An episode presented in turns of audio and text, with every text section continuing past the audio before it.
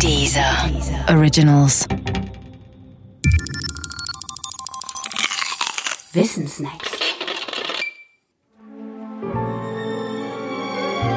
Alfred Nobel. Nitroglycerin ist eine feine Sache, wenn man damit etwas sprengen will. Es hat allerdings einen großen Nachteil. Es explodiert auch dann, wenn man es gar nicht möchte, und zwar deshalb, weil kleinste Stöße und Erschütterungen ausreichen, um es zur Explosion zu bringen. Nitroglycerin herzustellen und zu transportieren ist deshalb eine ganz gefährliche Sache. Nitroglycerin wurde um das Jahr 1850 das erste Mal hergestellt. Von dem unbekannten Italiener Asciano Sobrero. Sobrero hatte allerdings einen Schüler, der sehr bekannt werden sollte. Alfred Nobel.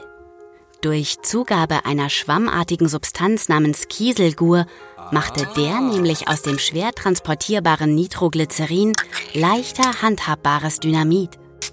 Und mit diesem Dynamit sowie vieler anderer Patente auf dem Gebiet der Sprengstoffe sollte Nobel sich eine goldene Nase verdienen.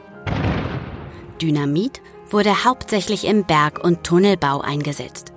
Für den Einsatz im Krieg eignete es sich nicht, obwohl Nobel auch einen kriegstauglichen Antriebssprengstoff für Granaten erfand und damit Geld verdiente, war seine Haltung zum Krieg eher eine ablehnend pazifistische. Das Wohl der Menschheit lag ihm mehr am Herzen.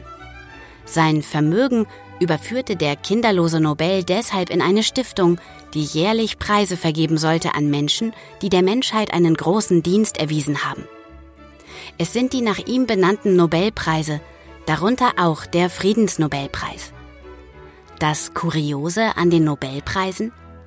Es gibt zwar den Nobelpreis für die Bereiche Medizin, Physik, Chemie, Frieden, Literatur und seit 1968 auch für Wirtschaft.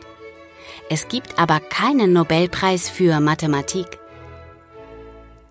Manche sagen, für Nobel sei die Mathematik nur eine Hilfswissenschaft gewesen – die gar nicht das Vermögen habe, die Menschheit voranzubringen.